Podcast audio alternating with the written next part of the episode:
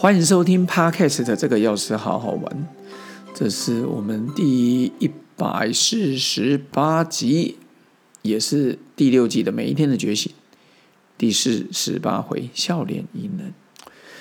我们常说人与人之间传递的不是物质，而是能量。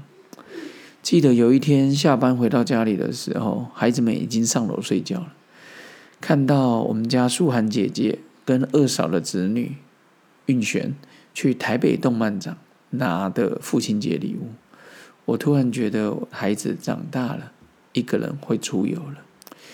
在凌晨准备就寝的时候，我突然想起四个字，叫做薪火相传。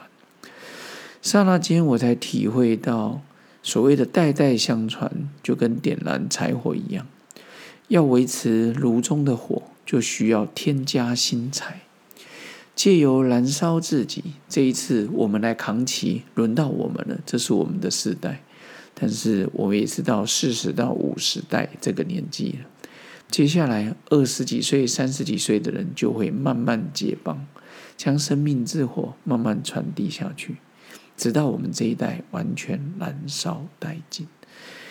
我们能给下一代的其实就是光跟热，也就是能量的传递。先哲的智慧，道德传家十代以上，耕读传家次之，诗书传家又次之，富贵传家不过三代。所以我们传给孩子的是财富，闽南人说的三代累积，一代开空啊！管你累积的三代五代，出了一个败家子，出了一个撩妹囝，哪怕你有几十亿的家产都一样。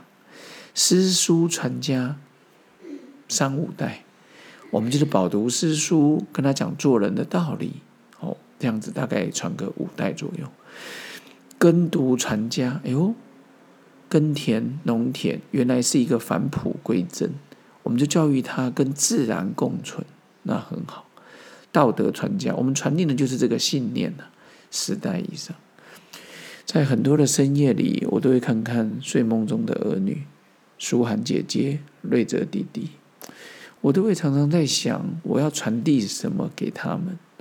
古人说，物质的部分撑不过三代，读书是五代，淡泊名利的传个六七代。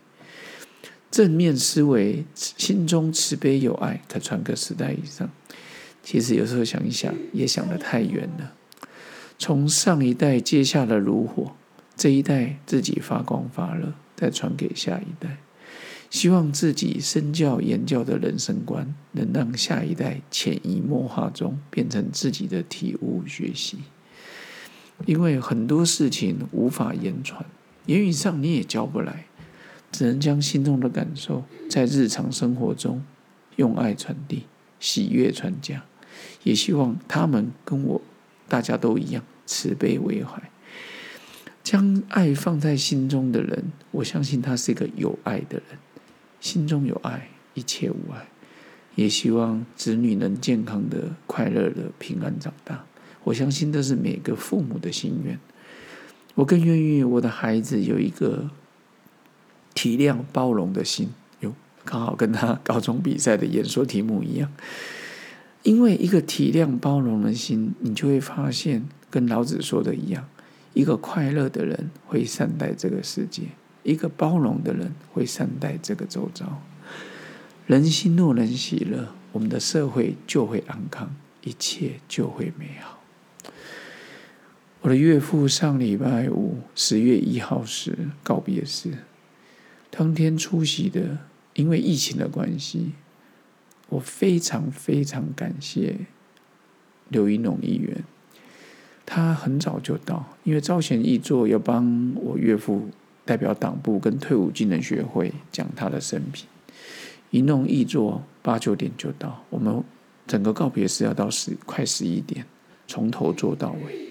尽管他没有上台发言，但是这 三, 三个礼拜下来，其实他常常的出现，拈香互动。最后一天什么的话都不说，就跟禅宗说的，其实什么都说了，因为他已经表达了。听到他对他令尊的一些回忆，我觉得也非常的感人。在他爸爸在的时候，以前农员工的主委，他说每天早上出门前要跟爸爸聊个十到十五分钟，回家下议会回来之后也要跟爸爸聊个十几分钟，或者是以前还没当议员的时候。我觉得刘家传递的也不是物质，而是能量。说到刘家，也得提一提我的好朋友刘国儒。这一两年前，他的爸爸通信局的军方的呃，也是慈氏往生极乐，不过他爸是基督的啦，我相信他已经在天堂。我看到他爸的自传，我也觉得他们家真的也是最少是诗书传家，还有道德传家。孩子们在外面表现，在政大的，我相信在竹科，在以前的清华、成大，他表现的真的就是父母。我记得我在一到政大第一个第一天就认识他，到现在常常联络，然后他也总是笑脸迎人，好、哦，也是我学习的榜样。然后今天节目就跟各位分享到这边，笑脸迎人是最简单的布施，所以记得传递能量，让它很远很远。每一天的觉醒，这个要是好好玩，咱们下次见，拜拜。